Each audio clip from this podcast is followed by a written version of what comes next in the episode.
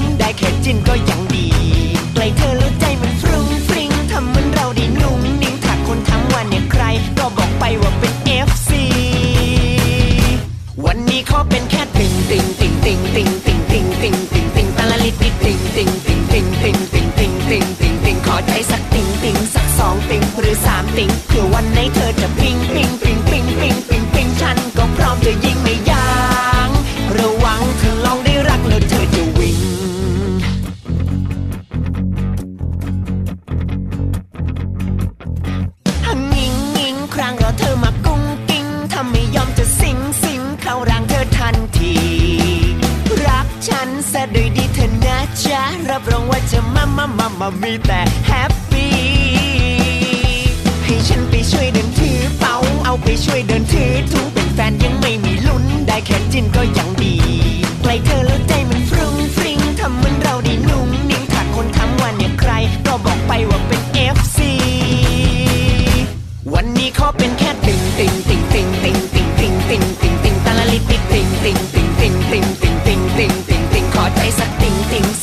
ติงหรือสามติงเผื่อวันไหนเธอจะปิงปิงปิงปิงปิงปิงปิงฉันก็พร้อมจะยิง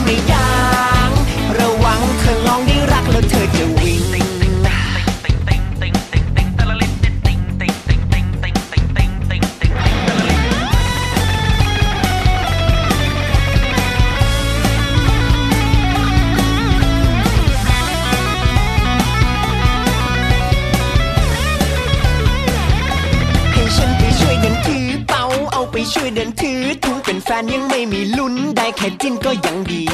ใกล้เธอแล้วใจมันฟรุ้งฟริ้งทำเหมือนเราได้นุ่งนิ่งถ้าคนถามว่าเนี่ยใคร ก็บอกไปว่าเป็น FC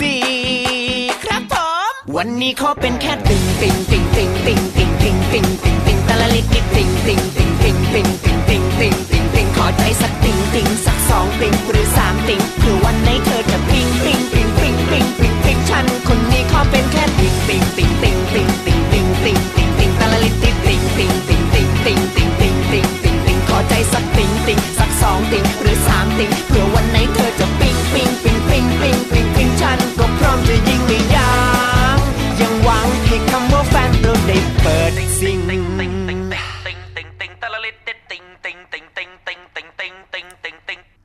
สวัสดีค่ะคุณผู้ฟังต้อนรับเข้าสู่รายการภูมิคุ้มกันรายการเพื่อผู้บริโภคกับดิฉันชนาทิพไพรพงศ์นะคะ วันนี้มาพร้อมกับเพลงติ่งค่ะ คุณปออนบศิลปิน AF นั่นเองนะคะ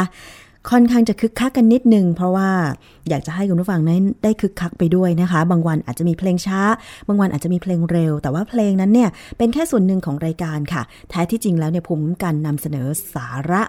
นะคะที่เป็นประโยชน์สำหรับผู้บริโภคไม่ว่าจะเป็นเรื่องเล็ก หรือว่าเรื่องใหญ่นะคะ ติดตามที่นี่กันได้วิทยุไทย PBS ค่ะ www.thaipbsradio.com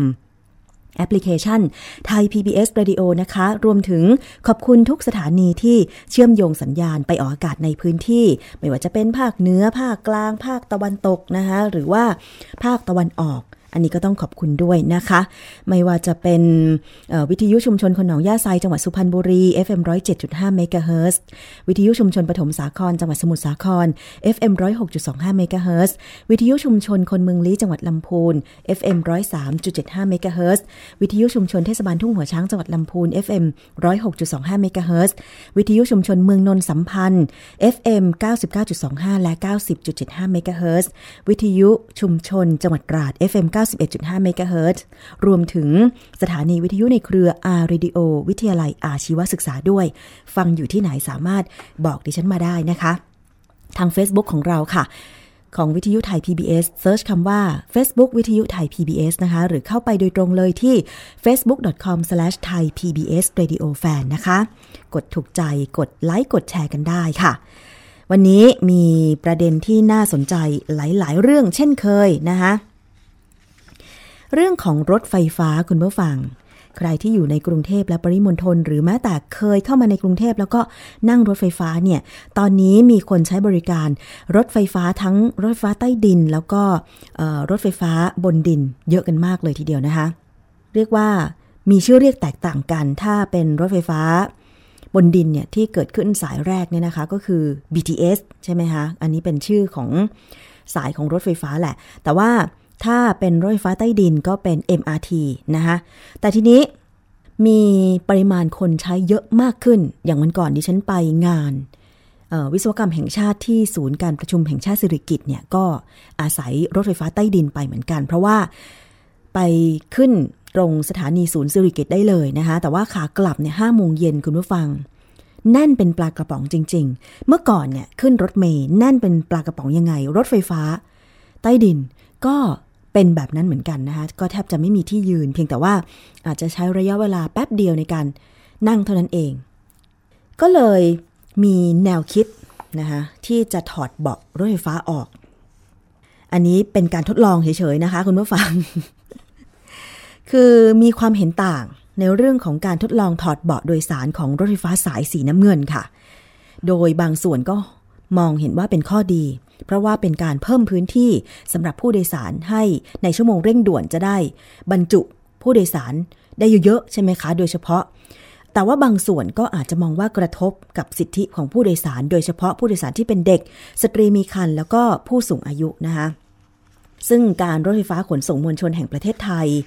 ก็มีการเชิญตัวแทน บริษัททางด่วน และบริษัทรถไฟฟ้ากรุงเทพ ผู้ได้รับสัมปทาน เดินรถไฟฟ้าสายสีน้ำเงินเข้าหารือค่ะ เนื่องจากการทดลองถอดเบาะนั้นเนี่ยทางการรถไฟฟ้าขนส่งมวลชนแห่งประเทศไทย ยังไม่ได้อนุมัติให้ดำเนินการเลยนะคะการหารือระหว่างการรถไฟฟ้าขนส่งมวลชนแห่งประเทศไทย หรือรอฟอมกับบริษัททางด่วนและรถไฟฟ้ากรุงเทพหรือ BEM นะคะ ได้รับการเปิดเผยจากนายรณชิตแย้มสะอาด รักษาการรองผู้ว่าการรอฟมค่ะ บอกว่าที่ต้องหารือเพราะว่ามีเป้าหมายในการสอบถามข้อเท็จจริง กรณีที่มีการถอดเก้าอี้ผู้โดยสารแถวกลางออกจากขบวนรถไฟฟ้า ซึ่งยังไม่มีข้อสรุปว่าจะให้ทางรถไฟฟ้าสายสีน้ำเงินนั้นดำเนินการต่อไปได้หรือไม่ หรือให้นำเก้าอี้กลับมาติดตั้งเหมือนเดิมนะคะ ทางด้านนายฤทธิกาสุภารัตรักษาการผู้ว่าการรอฟมก็บอกว่า เบื้องต้นเนี่ยรอฟมจะต้องชี้แจงกฎระเบียบ กรณีมีการปรับแก้ไขขบวนรถต่อ BEM หลังจากนั้นเนี่ย BEM ก็จะต้องชี้แจงแผนการทดลองการถอดเบาะผู้โดยสารออกจากตัวรถ ให้กับรอฟมรับทราบต่อไป ในขณะที่ทางฝั่งของผู้โดยสาร บางส่วนก็เห็นด้วย เนื่องจากจะทำให้มีพื้นที่ในการบรรทุกบรรจุผู้โดยสารมากขึ้นนะคะขณะที่บางส่วนก็มองว่าอาจจะไม่สะดวกสำหรับผู้โดยสารที่เป็นเด็กสตรีสตรีมีคันแล้วก็ผู้สูงอายุนะคะไปฟังความคิดเห็นบางส่วนของผู้โดยสารคุณจิดาภาค่ะ ส่วนตัวหนูหนูคิดว่าการเอาเบาะออกเนี้ยค่ะ น่าจะมีผลกับ ผู้สูงอายุอะค่ะ หรือว่าคนท้องเด็กอะไรอย่างเงี้ยค่ะแบบเขาจะไม่สะดวก แล้วถ้าเกิดจะสามารถเพิ่มจำนวนผู้โดยสารได้ล่ะคะ อืมคือเนี่ยอย่างตอนนี้ใช่ไหมคะ มันจะเป็นช่วงคนเยอะก็จะมีแค่เป็นช่วงเย็นกับช่วงเช้าช่วงเวลาเลิกงานอะไรประมาณนี้ค่ะหนูว่า ก็ไม่ได้รีบส่วนส่วนตัวหนูนะคะ คือหนูไม่ได้รีบไปไหน คือถ้าเกิดขบวนเต็มหนูรอรอขบวนต่อไปได้ ซึ่งแบบมันก็ไม่ได้เยอะทุกขบวนนะคะนั่นคือความคิดเห็นบางส่วนของผู้โดยสารนะคะ ที่บอกว่าการถอดเบาะรถไฟฟ้าสายสีน้ำเงินออกเนี่ยก็จะกระทบกับผู้โดยสาร ซึ่งอาจจะเป็นผู้สูงอายุหรือเด็กแบบนี้เป็นต้นใช่ไหมคะ แล้วก็รวมถึงหญิงตั้งครรภ์ด้วย แล้วก็ การใช้บริการเนี่ยไม่ได้แน่นทุกช่วงเสมอไปอาจจะช่วง เช้าแล้วช่วงเย็นตอนที่คนจะไปทำงานแล้วเลิกงานเท่านั้นเองที่แน่น แต่หลังจากนั้นก็ไม่แน่น แต่ว่าบางคนก็บอกว่า ถ้าถอดเฉพาะบางโบกี้ หรือบางขบวนได้ ก็ดี เพราะว่าจะได้เป็นการเพิ่มพื้นที่ ต้องบอกคุณผู้ฟังนะคะ เวลาเราไปทำงานเราก็ต้องมีกระเป๋า ใช่ไหมคะ ไม่ว่าหญิงหรือชายหรือ แม้แต่เด็กนักเรียนก็มีกระเป๋าใบใหญ่เลยทีเดียว แต่ว่าถ้าต้องใช้บริการรถรถไฟฟ้า ช่วงเย็นหรือเช้าเนี่ย แม้แต่กระเป๋าก็แทบจะถือไม่ได้ ก็ต้องเอามา ถือไว้ข้างขานะคะสะพายก็แทบไม่ได้ เพราะว่ามันจะไปขวางหรือเบียดบังผู้โดยสารท่านอื่นนะคะเวลากระเป๋าแข็งๆไปโดน ตัวของผู้โดยสารคนอื่น เราก็กลัวว่าเขาจะเจ็บ เพราะว่า เวลาเราโดนเราก็เจ็บเหมือนกันใช่ไหมคะมันเบียดกันแล้วแบบมันอึดอัดนะคะโดยเฉพาะคนที่ตัวใหญ่ๆเนี่ยนะคะ เพราะฉะนั้นก็เลยเป็นความคิดเห็นสองส่วน แต่ทีนี้ การถอดเก้าอี้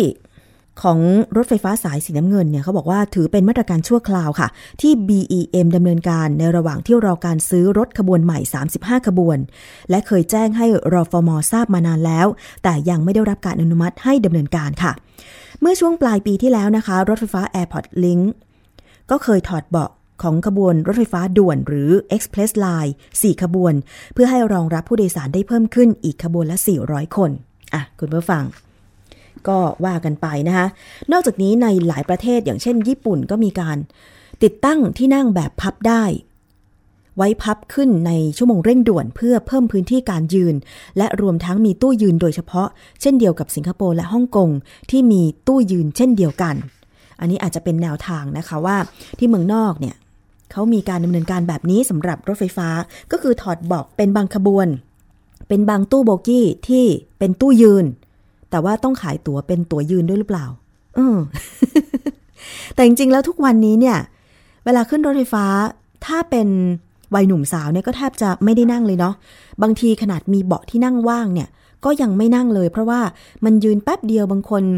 สี่สถานีก็ ขึ้นละอะไรอย่างเงี้ย มันแค่ไม่กี่นาทีอะอันนี้ก็แตกต่างความคิดเห็นกันไปนะคะ คุณผู้ฟังเดี๋ยวรอดูว่า ถ้ามีการชี้แจงแล้ว จะเป็นอย่างไรต่อไปนะคะ อันนี้แจ้งเผื่อคุณผู้ฟังที่อยู่ในต่างจังหวัดเผื่อมีโอกาส เข้ามาใช้บริการรถไฟฟ้าในกรุงเทพ แต่ทราบข่าวมาว่าจังหวัดใหญ่ ๆ อย่างเชียงใหม่หรือขอนแก่นก็มีแผนที่จะสร้างรถไฟฟ้ากันแล้วนะคะ เพราะว่าตอนนี้เนี่ย เชียงใหม่มีปัญหารถติดเหลือเกิน เมื่อก่อนนะ สมัยเด็กๆ ถนนซูเปอร์ไฮเวย์เชียงใหม่ลำปางเนี่ย โล่งมากเลยนะ ที่ดินแถวนั้นเนี่ย แทบไม่มีบ้านเรือนผู้คน แล้วก็ไม่มีใครสัญจร ถนนนี้เลยนะคะ แต่ปรากฏว่าพอไปตอนนี้เนี่ย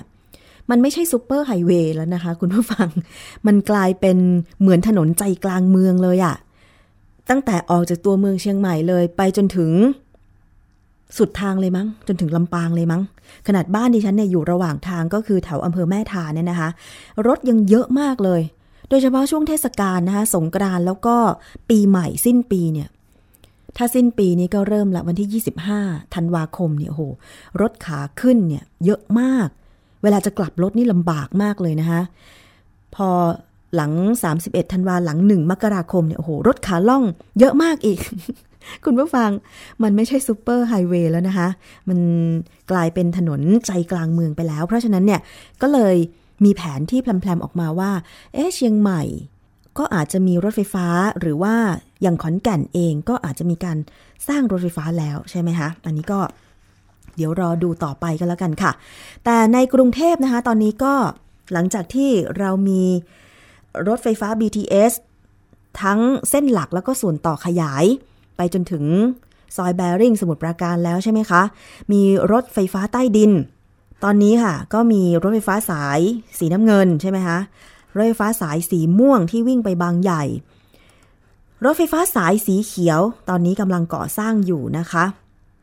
ช่วงหมอชิดสะพานใหม่คูคตค่ะ ตอนนี้สร้างแถวถนนพหลโยธินช่วงสะพานใหม่เนี่ยนะคะ ก็ คิดว่าใกล้จะแล้วเสร็จแล้วล่ะ เพราะว่าเห็นมีการคืนพื้นที่พื้นผิวถนนกันไปแล้วบางส่วนนะอย่างเช่นหน้ามหาวิทยาลัยศรีปทุมเนี่ยนะคะ ก็เปิดเป็นสามเลนแล้ว แต่ว่ายังบางช่วงอาจจะต้องมีการเพิ่มเติมในการก่อสร้างอีกใช่ไหมคะ ถือว่ามีความคืบหน้าไปมาก แล้วตอนนี้ค่ะ รถไฟฟ้าสายต่อไปที่ กำลังเริ่มดำเนินการมีการปิดถนนแล้วบางเส้นก็คือ รถไฟฟ้าสายสีชมพูนะคะ แครายแจ้งวัฒนะมีนบุรีค่ะ เริ่มมีการปิดบางส่วนของถนนติวานนท์ไปแล้วนะคะ ตั้งแต่เมื่อวันที่ 20 พฤศจิกายน 2560 ที่ผ่านมา แล้วก็มีการเจาะสำรวจชั้นดิน บริเวณถนนรามอินทราบางช่วงแล้วนะคะ อันนี้ใครที่ต้องใช้เส้นทาง ติวานนท์รามอินทราตรงนี้ก็คงจะต้องวางแผนการเดินทาง เผื่อเวลามากขึ้นตอนไปทำงานแล้วกลับบ้านนะคะ ไม่อยากจะคิดนะคะ เพราะว่าเส้นติวานนท์กว่าจะมาถึงรามอินทราเนี่ยมันต้องผ่านศูนย์ราชการ แจ้งวัฒนะด้วยนะคะ อันนี้ก็ปกติก็ติดอยู่แล้วนะคะ ถนนแจ้งวัฒนะหน้าศูนย์ราชการ อันนี้คงจะต้องเผื่อเวลากันมากขึ้นกว่าเดิมนะคะ ตอนนี้มีการเผย สถานี รถไฟฟ้าสายสีชมพู แครายแจ้งวัฒนะมีนบุรีแล้ว เห็นบอกว่าจะมีอยู่ประมาณ 30 สถานีนะคะ ทั้งสถานีศูนย์ราชการ ที่ถนนรัตนาธิเบศนะคะ ศูนย์ราชการนนทบุรีถนนรัตนาธิเบศสถานีแคราย สถานีสนามบินน้ำ สถานีสามัคคีถนนติวานนท์สถานีกรมชลประทาน อันนี้ถนนติวานนท์เช่นกันนะคะ สถานีปากเกร็ด สถานีเลี่ยงเมืองปากเกร็ด สถานีแจ้งวัฒนะปากเกร็ด สถานีเมืองทองนะคะสถานีศรีรัฐสถานีเมืองทองหนึ่งสถานีศูนย์ราชการเฉลิมพระเกียรติ หน้ากรมการกงสุล สถานี TOT สถานีหลักสี่ ก็ใกล้ๆกับสี่แยกแยกหลักสี่นะคะ สถานีราชพัฒพระนคร สถานีวงเวียนหลักสี่สถานีรามอินทราสามสถานีลาดปลาเขาสถานีรามอินทรา 31 เรื่อยไปต้นเลยค่ะ จนถึงสถานีมีนบุรีนะคะ หน้าตลาดมีนบุรีก็มี อันนี้ก็คือแผนการสร้างรถไฟฟ้าสายสีชมพูนะคะ เตรียมตัวกันไว้คุณผู้ฟัง แต่ดิฉันอยากจะให้รถไฟฟ้าสายสีเขียวสร้างเสร็จก่อนน่ะ เพราะว่ามันจะสามารถออรองรับการจราจรได้ไง แต่ว่ารถไฟฟ้าสายสีแดง ตอนนี้ก็วิ่งผ่านหน้าไทย PBS ถนนวิภาวดีรังสิตเนี่ยนะคะ ก็เห็นมีสถานีใกล้จะสร้างแล้วเสร็จแล้วล่ะนะคะ อีกไม่กี่ปีมั้ง นะคะตามแผนนี่น่าจะแล้วเสร็จประมาณปีอะไรล่ะ 2,561 หรือ 62นี่แหละ คือมันจะมันจะสร้างเสร็จไล่ๆกันนะคะ แล้วหลังจากนั้นก็สร้างสายอื่นๆต่อมา ซึ่งสถานสถารถไฟฟ้าแต่ละสายเนี่ยมีกำหนดสร้างประมาณ 3 ปีนะคะ คุณผู้ฟัง บวกลบไม่น่าจะมากไปกว่านี้ อืม เดี๋ยวจะรอดูนะคะ แล้วหลังจากนั้นเนี่ยชาวกรุงเทพก็อาจจะเดินทางได้สะดวกขึ้น หวังว่าจะเป็นแบบนั้น คือถ้ามีรถไฟฟ้าโครงข่าย คมนาคมสาธารณะแบบนี้กระจายอยู่ทั่วพื้นที่เนี่ยนะคะ ดิฉันคิดว่า ใครที่มีรถส่วนตัวเนี่ยนะคะก็คงจะต้องจอดรถไว้ที่บ้าน ถ้าไม่จำเป็นจริง ๆ ถ้าฝนไม่ตกจริง ๆ อะไรอย่างเงี้ย แล้วก็ใช้บริการรถสาธารณะกันเถอะ ดิฉันเองก็เป็นคนหนึ่งเหมือนกันที่ ไม่อยากจะขับรถอะนะคะ แล้วก็ไม่อยากจะแบบ เจอรถติดๆไม่ว่าจะขี่มอเตอร์ไซค์หรือว่ารถยนต์หรือรถเมล์หรืออะไรก็ตามเนี่ยนะคะ คือทุกคนก็ไม่อยากเจอรถติดใช่ไหมเพราะฉะนั้นเนี่ยถ้าขนส่งสาธารณะมันสะดวกสบายมากขึ้น แล้วก็สร้างจุดเชื่อมต่อจากบ้านจากหน้าหมู่บ้าน ไปถึงสถานีขนส่งสาธารณะให้มากขึ้นเนี่ยดิฉันคิดว่า จะเป็นคนหนึ่งที่ถ้าไม่จำเป็นจะไม่ใช้รถส่วนตัวนะคะ อย่างรามคำแหงตอนเนี้ยมีเรือคลองสันแสบใช่ไหมคะ ถ้าเป็นวันหยุดถ้าจะเดินทาง บางครั้งดิฉันก็ใช้บริการเรือคลองแสนแสบ สะดวกสบายดีนะคะ เร็วมากเลย อย่างจะไปบางกะปิอย่างเงี้ยถ้านั่งรถเมย์เนี่ยหรือขับรถไปเองเนี่ยนะคะ อาจจะใช้เวลาไม่ต่ำกว่า 30 นาทีประมาณนี้นะคะ เพราะว่ารถมันติด แต่ว่าถ้าไปเรือเนี่ยโอ้ย คุณผู้ฟัง 10 นาทีก็ถึง ไม่ถึงด้วย 8 นาทีอะ สะดวกสบายจริง ๆ นะคะ คุณผู้ฟังอะ อยากจะให้มีระบบขนส่งมวลชนเยอะๆ อย่างวันก่อน ได้ดูรายการหนึ่งของไทย PBS ชื่อรายการ V Vote ไม่ใช่วันก่อนสิ เมื่อคืนวันพุธ ซึ่งรายการนี้เนี่ย ก็จะนำเสนอประเด็นปัญหาของผู้บริโภคเหมือนกันนะคะครั้งที่นำเสนอเกี่ยวกับเรื่องของบริการเรือคลองแสนแสบ โดยเน้นไปที่การดูแลของกรมเจ้าท่า ตัวผู้ประกอบการ เรือขนส่ง คลองแสนแสบ และ ตัวผู้โดยสารนะคะ ปัญหาหลักๆเลยก็คือว่า ความไม่ปลอดภัยของผู้โดยสาร โดยเฉพาะการเบียดการขึ้นเรือ การขึ้นลงเรือคลองแสนแสบ ซึ่งตอนนี้เนี่ยเรือคลองแสนแสบมีเรือสองแบบ แบบแรกดั้งเดิมเลยก็คือ เป็นเรือแถวนั่งแบบขวาง แล้วก็ไม่มีทางลงเฉพาะ หาจังหวะลงได้หาจังหวะขึ้นได้ แต่ว่าตอนนี้เนี่ยมีการ ต่อเรือเพิ่มเป็นเรือที่มีทางขึ้นลงอยู่ตรงช่วงกลางค่อนไปทางด้านหลัง แล้วก็ไม่อนุญาตให้ขึ้นเรือทางอื่นเลยนอกจากทางขึ้นลง แล้วก็มีเบาะที่นั่งเนี่ยมีแถวตรงกลาง มีพนักพิงนะคะซึ่งความสะดวกเนี่ยดิฉันก็ได้นั่ง เรือทั้งสองประเภทนี้แล้วของคลองแสนแสบ ดิฉันคิดว่าเรือแบบใหม่ที่มีจัดที่ขึ้นลงโดยเฉพาะทางด้านท้ายๆเรือเนี่ย มันปลอดภัยดี มันสะดวกดี เพราะว่ามีบันไดเดินขึ้นลง แล้วหลังจากนั้นก็เดินเข้ามาในตัวเรือ มีเก้าอี้แล้วก็มีที่เดินตรงกลาง อยากจะให้มีเรือแบบที่สองเยอะๆนะคะ เพราะว่ารู้สึกว่าผู้โดยสารเนี่ยจะได้รับความปลอดภัยมากกว่า แต่ทั้งนี้ทั้งนั้นตัวของผู้โดยสารเนี่ยก็ต้องมีหลักปฏิบัติในการขึ้นลงเรือ แล้วก็การใช้บริการเรือร่วมกันด้วย คือ ไม่เบียดแย่งการลงหรือขึ้นเรือ เพราะว่ามีปัญหาที่ผ่านมาอย่างเช่นข่าวที่ปรากฏก็คือ ผู้โดยสารตกคลองแสนแสบในระหว่างที่ก้าวขึ้นจากเรือนะคะ ปรากฏว่าเรือมันจอดไม่ชิด มันอาจจะโคลงเคลงไปบ้างหรืออะไรบ้าง แล้วก็ด้วยความที่รีบไม่รอให้พนักงานเนี่ยมัดเชือกตรงเสาท่าเรือซะก่อน ปรากฏว่าก้าวพลาดตกคลองไป แล้วก็ครั้งนั้นเนี่ยมีผู้เสียชีวิตด้วยนะคะ เพราะฉะนั้นเนี่ยตัวผู้โดยสารเองก็ต้อง มาจัดระเบียบตัวเอง อย่างท่าเรือที่มีผู้ใช้บริการเยอะเช่น ประตูน้ำอโศก หรืออท่าเรือเดอะมอลบางกะปิเนี่ยนะคะ ประตูน้ำในช่วงเร่งด่วนเนี่ยเขาจะมีการกั้นเชือกเลยนะคุณผู้ฟัง เวลาคนมาต่อคิวเยอะ ๆ เพื่อรอเรือลำถัดไปที่จะออกเนี่ยนะคะ ถ้าเป็น เมื่อก่อนเนี่ยก็คือทุกคนจะเบียดเบียดเบียดกลัวจะไม่ได้ขึ้น กลัวจะไม่ได้กลับบ้าน แล้วทีนี้มันก็เลยทำให้เกิดปัญหาว่า คนข้างหลังไปเบียดคนข้างหน้า แทบจะตกน้ำอยู่ละ ตอนนี้เขาเลยมีที่กั้น ทั้งระหว่างท่าเรือแล้วก็ระหว่างที่ต่อแถว คือถ้าเขาเห็นว่าจำนวนผู้โดยสารเนี่ยมันเพียงพอกับ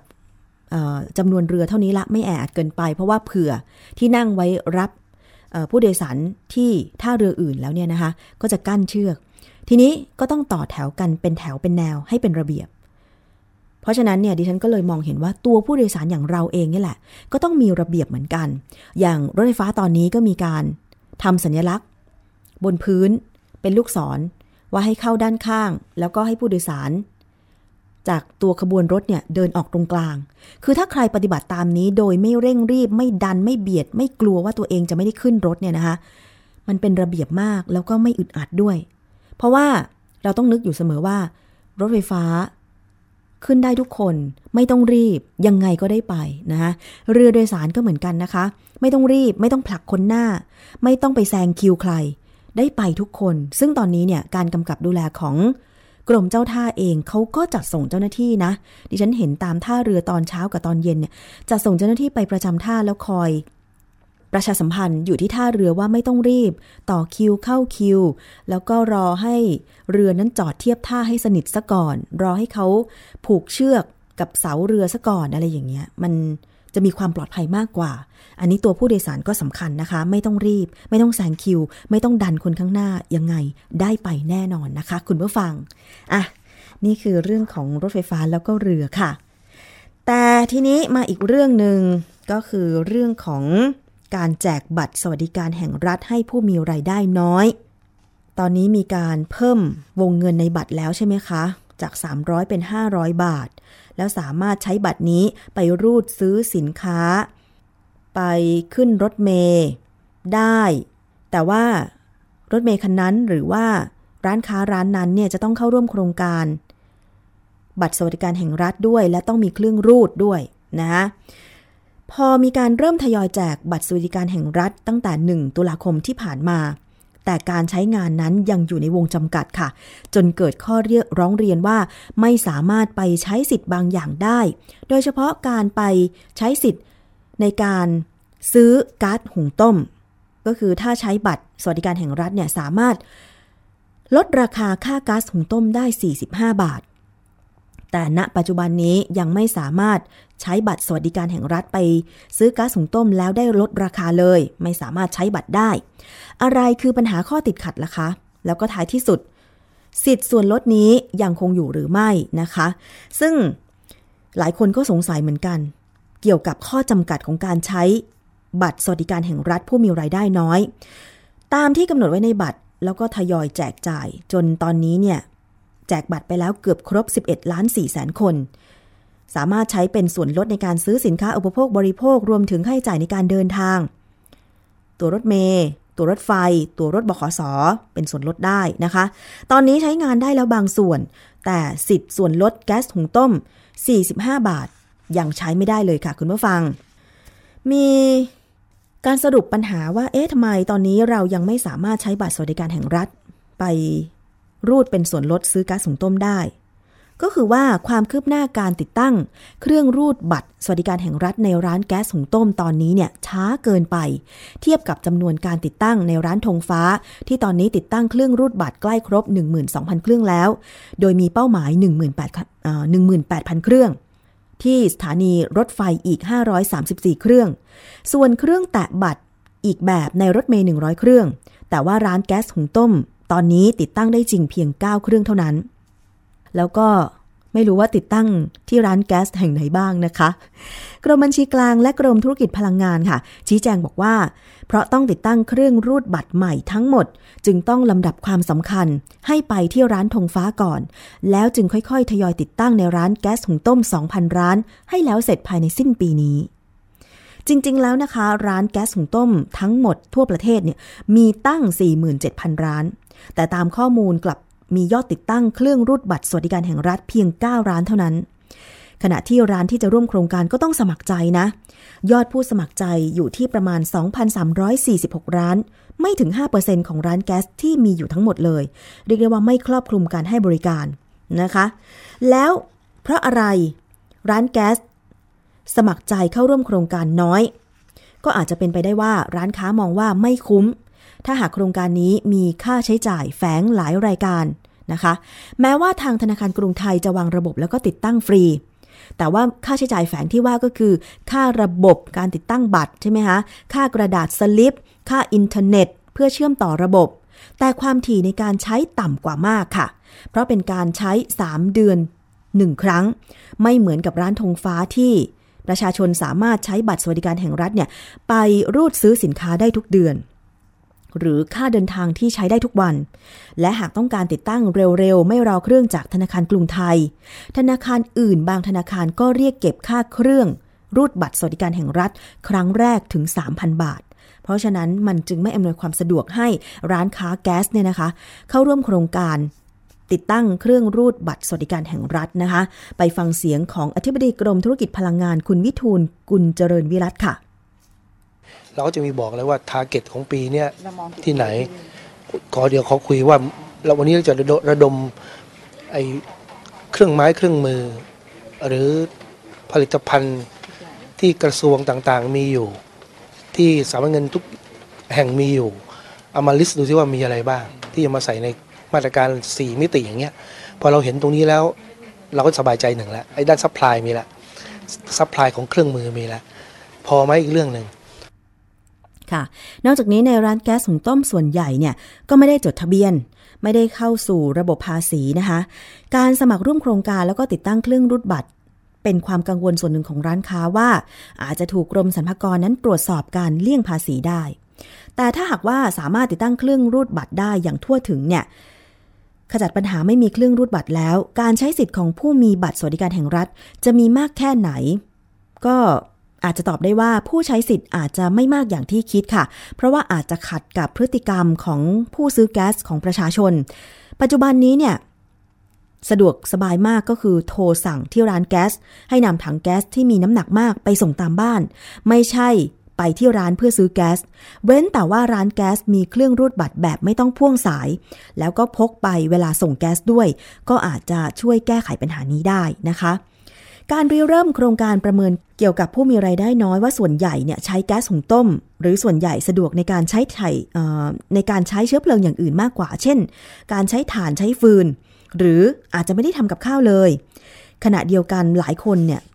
ยังได้รับส่วนลดค่าแก๊ส จากการมีอาชีพหาบเร่แผงลอยร้านอาหาร จึงไม่เห็นความจำเป็นที่จะต้องใช้บัตรสวัสดิการแห่งรัฐ ไปรูดเป็นส่วนลดค่าแก๊สอีกนะคะ พ่อค้าแม่ค้าที่ได้รับความช่วยเหลือจากโครงการบรรเทาผลกระทบ ตั้งแต่ปี 2556 ที่ได้ใช้แก๊สราคาถูกกว่าปกติ 2 บาท 50 สตางค์ต่อกิโลกรัม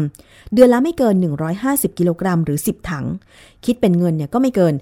375 บาทต่อเดือน ซึ่งร้านค้าที่ร่วมโครงการนี้ไม่ต้องเสียค่าใช้จ่ายใด ๆ เพราะฉะนั้นเขาจึงไม่จำเป็นจะต้องไปใช้บัตรสวัสดิการบัตรสวัสดิการแห่งรัฐรูด เพื่อเป็นส่วนลดค่าแก๊สอีกแล้วใช่ไหมคะ ผู้ที่มีบัตรสวัสดิการแห่งรัฐบางคนยังอยู่ในโครงการนี้ที่ได้ประโยชน์ส่วนลดมากกว่า อย่างไรก็ตามนะคะ โครงการนี้กำลังถูกทบทวนหลักเกณฑ์ผู้มีสิทธิ์ และอาจจะต้องลงทะเบียนใหม่ค่ะคุณผู้ฟัง คือถ้าหากว่ายังยืนยันจะเดินหน้านโยบาย สิทธิ์ส่วนลดซื้อแก๊สหุงต้ม 45 บาทต่อ 3 เดือน แม้ว่าจะมีเจตนาช่วยเหลือ แต่ว่าก็ยังมีข้อจำกัดอีกหลายอย่าง เพราะฉะนั้นรัฐจึงต้องจูงใจร้านค้าให้เข้าร่วม แล้วก็ต้องทบทวนวิธีการใช้สิทธิ์ให้เหมาะสม สอดคล้องกับการใช้งานจริง หรืออาจจะยกยอดไปรวมกับสวัสดิการอื่น ให้ประชาชนได้ใช้สิทธิ์อย่างอื่นแทนก็ได้ อันนี้ก็เป็นเรื่องหนึ่งนะคะที่หลายคนบอกว่า มันยังไม่เห็นความคุ้มค่าอะไรเลยอะ่ะ บางคนก็ ได้บัตรแต่ไม่รู้จะไปรูดใช้สิทธิ์ที่ไหน เพราะว่าร้านธงฟ้า ก็อยู่ไกลเหลือเกินอะไรอย่างเงี้ยนะคะ ขอให้มีการทบทวนเรื่องของหลักเกณฑ์ผู้ได้รับบัตร หรือว่าหลักเกณฑ์ที่จะไปใช้ตามร้านต่างๆ เพื่อช่วยเหลือให้ตรงวัตถุประสงค์ก็แล้วกันค่ะคุณผู้ฟัง เอาละค่ะ รายการภูมิกันขอพักกันครู่หนึ่งกันละกันเดี๋ยวช่วงหน้า มีเรื่องอื่นๆนำเสนอกันต่อ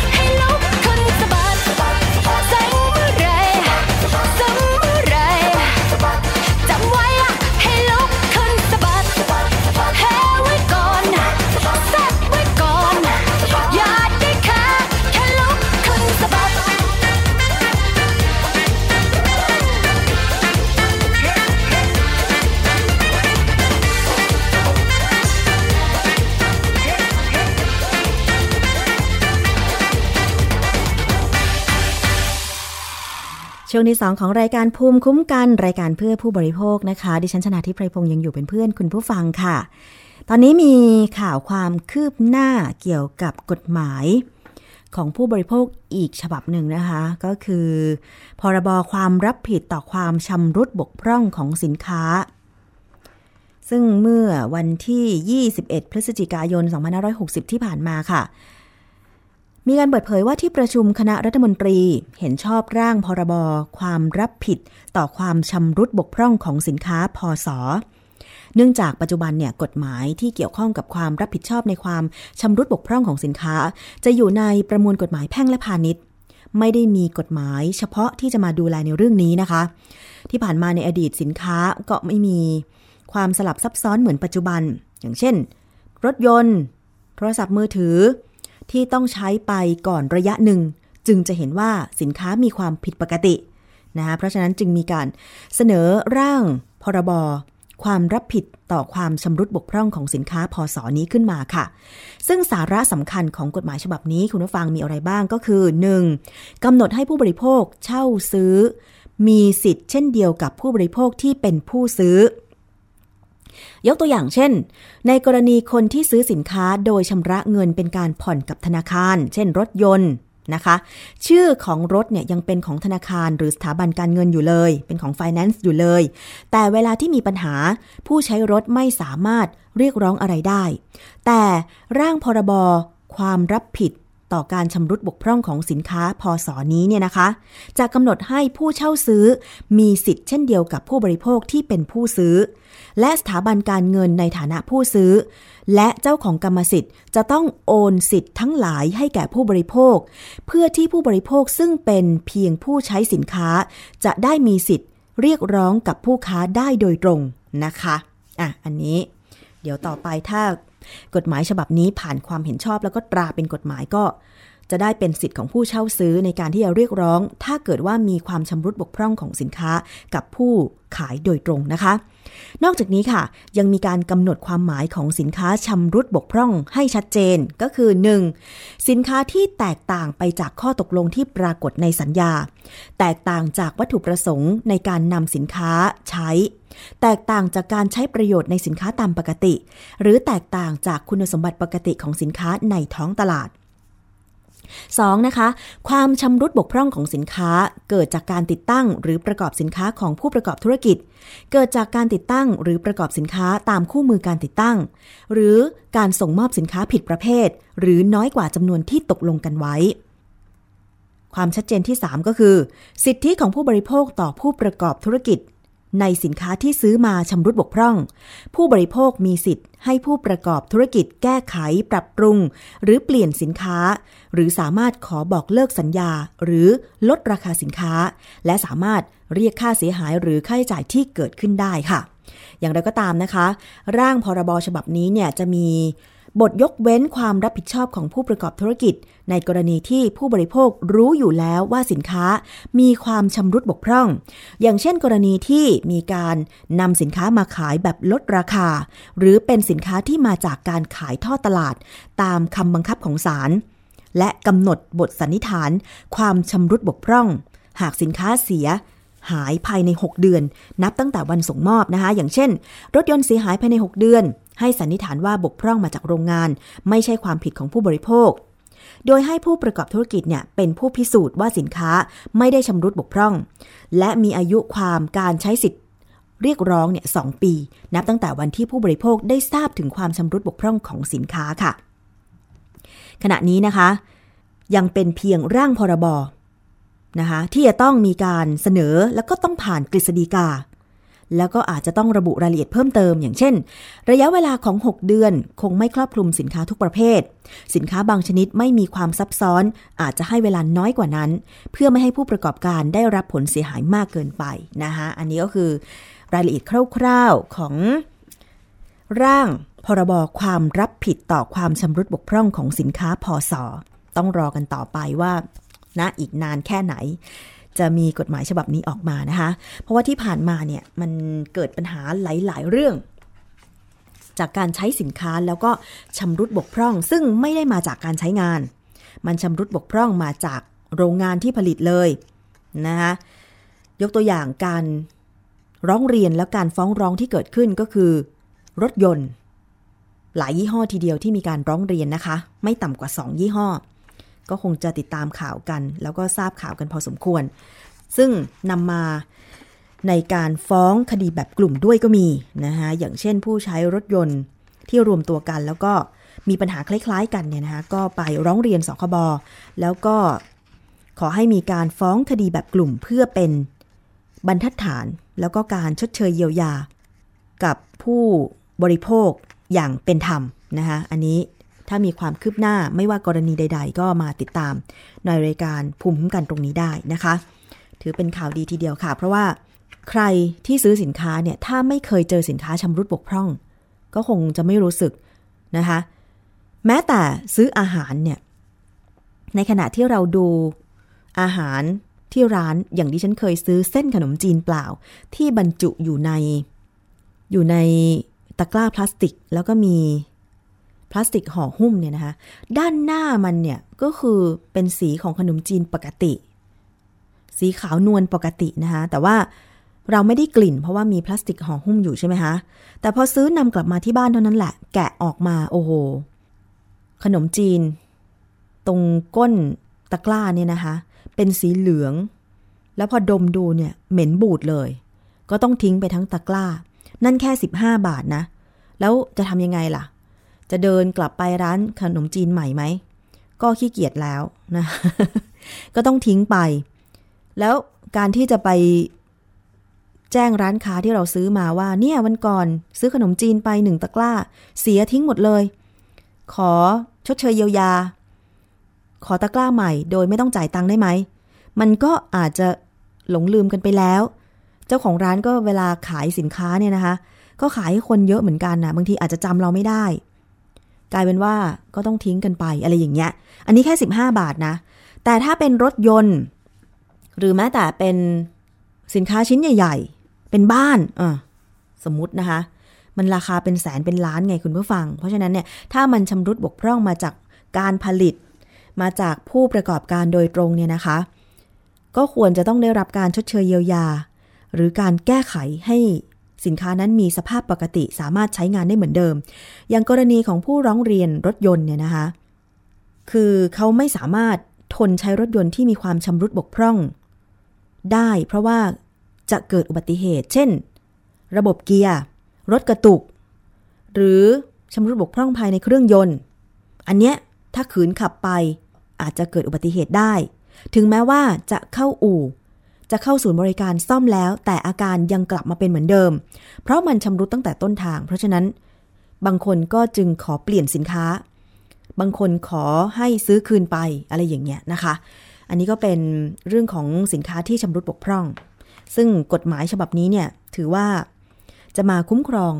ผู้บริโภค ให้ได้รับความเป็นธรรมเพิ่มมากขึ้นนะคะ เพราะว่ากระบวนการร้องเรียนหรือว่ากระบวนการทางคดี ของผู้บริโภคตอนนี้ยังถือว่าล่าช้าเป็นอย่างมาก กว่าจะพิสูจน์ว่าสินค้านั้นชำรุดบกพร่องมาจากการผลิต มาจากผู้ประกอบการจริงหรือไม่เนี่ยอาจจะต้องใช้ผู้เชี่ยวชาญ อย่างกรณีของรถยนต์เนี่ยต้องเป็นวิศวกรรถยนต์หรือผู้เชี่ยวชาญด้านรถยนต์ ที่มาจากหน่วยงานกลางด้วยนะ ที่มีความเชื่อถือไม่มีผลประโยชน์ใดๆ กับสินค้าชนิดนั้นด้วย อย่างเงี้ยเป็นต้น เพราะฉะนั้นการพิสูจน์ว่าสินค้านั้นชำรุดบกพร่องมาจากโรงงานการผลิตมาจากผู้ประกอบการก็ใช้เวลานาน กฎหมายฉบับนี้น่าจะมาคุ้มครองให้มีความเป็นธรรมมากยิ่งขึ้นนะคะ คุณผู้ฟัง เอาละค่ะ อีกเรื่องหนึ่งเรื่องของคุกกี้ผสมกัญชาบ้างละกัน อาจจะเป็นการเตือนภัยไปในตัวด้วยนะคะสำหรับใครที่ชอบสถานที่กลางคืน หรือบางคนไม่ได้ชอบแต่มีความจำเป็น เช่น พนักงานที่ทำงานด้านแนะนำสินค้า เรียกว่าพริตตี้หรือเป็นพิธีกร สถานบันเทิงย่านกลางคืนเนี่ยนะคะ ก็ต้องระมัดระวังตัวเองไว้ด้วย เพราะว่ากรณีที่สาวพริตตี้ กินบราวนี่ใส่กัญชา อันนี้เหตุเกิดที่จังหวัดสุขโขทัยแล้วก็มีอาการที่ผิดปกติจนต้องเข้าโรงพยาบาลรวมถึงต้องไปแจ้งความ ว่าถูกหลอกให้กินบราวนี่ผสมกัญชาเนี่ยนะคะ ทางพันตำรวจเอกไกรสิทธิ์ พรมปฏิมาผู้กำกับการสถานีตำรวจภูธรเมืองสุขโขทัยค่ะ ได้นำสาวพริตตี้สามคน ไปชี้จุดเกิดเหตุที่สถานบันเทิง ริมถนนสายตัดใหม่อบจอำเภอเมืองสุขโขทัยหลังจากเจ้าของร้านนำบราวนี่มาให้กินจนเกิดอาการคอแห้ง กระหายน้ำหัวใจเต้นแรง หายใจไม่ออกเห็นภาพหลอน และต้องเข้ารักษาตัวในโรงพยาบาล ซึ่งแพทย์ก็ระบุว่ามีสารกัญชาในปัสสาวะนะคะ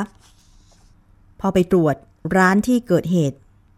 ล่าสุดมีการปิดป้าย ปิดกิจการ และให้เซ้งเช่าร้านต่อไปแล้วนะคะ ซึ่งหนึ่งในผู้เสียหายเนี่ยเล่าบอกว่าในวันเกิดเหตุ เดินทางไปทำหน้าที่พิธีกรแล้วก็เล่นเกม ในนามเครื่องดื่มยี่ห้อหนึ่ง ระหว่างนั่งพักเจ้าของร้าน จะนำเหล้ามาให้ดื่ม แต่พวกเธอปฏิเสธ เจ้าของร้านจึงนำบราวนี่มาให้กินแทน ด้วยความหิวจึงทานไปหลายชิ้น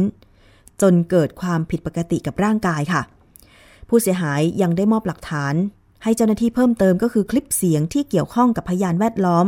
รวมทั้งข้อมูลข้อความแชทจากเพื่อนจากเจ้าของร้านที่เกิดเหตุ ที่พยายามเจราจาให้ลบโพสต์ใน Facebook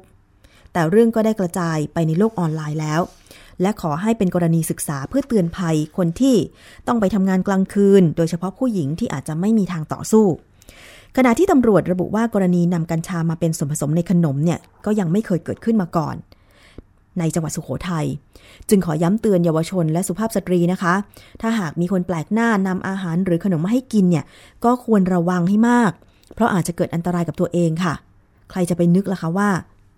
บราวนี่เนี่ยมันจะผสมกัญชาคุณผู้ฟังสำหรับกระแสข่าวบราวนี่ใส่กัญชาทำให้คณะชุด จัดระเบียบสังคมจังหวัดพิษณุโลกค่ะ ก็ประกอบไปด้วยฝ่ายปกครองทหารตำรวจและหน่วยงานที่เกี่ยวข้อง เตรียมเพิ่มความเข้มงวดในการตรวจสอบ กรณีนี้ในสถานบันเทิงต่างๆ ทั้งนี้ที่ผ่านมานะคะ กัญชาเป็นยาเสพติดคนละกลุ่มกับยาบ้ายาไอซ์และยังไม่เคยมีการตรวจพบบรานี่ใส่กัญชามาก่อน ซึ่งเชื่อว่าน่าจะเป็นความนิยม เฉพาะกลุ่มมากกว่า อันตรายจริง ๆ นะคะคุณผู้ฟังคือพอข่าวนี้ออกไปเนี่ยบางทีมันอาจจะ เป็นดาบสองคมที่อาจจะเป็นการชี้ช่องทางให้ผู้ที่คิดไม่ดี หากัญชามาได้อยากจะหลอกผู้หญิงอยากจะหลอกเด็ก เอากัญชาไปผสมในขนมอย่างเงี้ย ต้องเตือนเด็กๆ ไม่ว่าจะเป็นเด็กผู้ชายหรือเด็กผู้หญิงไว้ว่า อย่ารับขนมจากคนแปลกหน้านะคะ ถึงแม้ว่าอย่างเนี้ยกรณีพริตตี้สาวสามคนเข้าใจว่าเป็นผู้ใหญ่แล้วเนี่ยถึงไปทำงานในสถานบันเทิงได้ก็ยังถูกหลอกให้กินเลย แล้วก็คาดไม่ถึงไง คาดไม่ถึงว่าจิตใจคนมันจะทำบราวนี่ผสมกัญชามาอย่างเงี้ย ก็ไม่ได้ปลอดภัยเสมอไป แล้วก็ระมัดระวังตัวเองให้มากขึ้น แล้วทีนี้ถ้าเกิดว่า กินอะไรเข้าไปแล้วมันมีอาการผิดปกติเนี่ยจะทำยังไง ถ้ามีเพื่อนบอกเพื่อน แล้วก็พากันออกจากสถานที่นั้นให้เร็วที่สุดเอ่อเมมเบอร์โทรศัพท์ของสถานีตำรวจไว้ในเครื่องโทรศัพท์เลย หรือจะแจ้ง 191 ก็ได้หรืออะไรก็ได้ ถ้าเกิดว่ามันเกิดเหตุฉุกเฉิน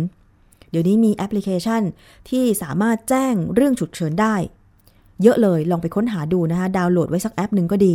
เพราะว่าถ้ามันมีภัยใกล้ตัวอย่างเงี้ยกินบราวนี่ใส่กัญชาแล้วแบบ ถ้ามันมีปริมาณของสารกัญชามันมากเนี่ยนะคะ เห็นคุณหมอบอกว่าบางคนถึงขั้น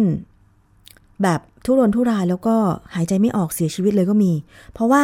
มันหัวใจเต้นแรงไง หายใจไม่ออกเนี่ยนะคะ เห็นภาพหลอนด้วยเนี่ยช่วยเหลือตัวเองไม่ได้ เพราะบางคนไม่เคยสูบกัญชา ไม่เคยเสพกัญชาร่างกายก็รับไม่ไหว แม้จะกินเข้าไปเล็กน้อยก็ตาม เพราะฉะนั้นเพื่อนๆที่ไปด้วยกันก็ต้องหมั่นคอยสังเกต แล้วก็อย่าลืมเมมเบอร์โทรศัพท์ ฉุกเฉินไว้ในเครื่องด้วยเผื่อฉุกเฉินก็กดโทรออกแล้วก็แบบนะเคยเห็นหนังใช่ไหมคะว่า จะเป็นลมจะหมดสติอยู่แล้วก็สามารถโทรไปแจ้งตำรวจได้ให้มาช่วยเหลืออย่างทันท่วงทีแบบนี้เป็นต้นนะคะ อันนี้มันเป็นภัยร้ายใกล้ตัวจริง ๆ ทุกวันนี้คนก็นะจิตใจเปลี่ยนแปลงไปเยอะเลยอะ่ะ มีการหลอกลวงมีการอะไรกันเยอะมากขึ้น เพราะฉะนั้นก็ระมัดระวังตัวเองเพิ่มมากขึ้นค่ะ ด้วยความเป็นห่วงเป็นใยจากรายการภูมิคุ้มกัน และดิฉันชนะทิพไพรพงศ์นะคะ วันนี้หมดเวลาแล้ว ขอบคุณมากเลยสำหรับการติดตามรับฟังค่ะ เจอกันใหม่ในครั้งต่อไปกับรายการภูมิคุ้มกัน สวัสดีค่ะ Thank you.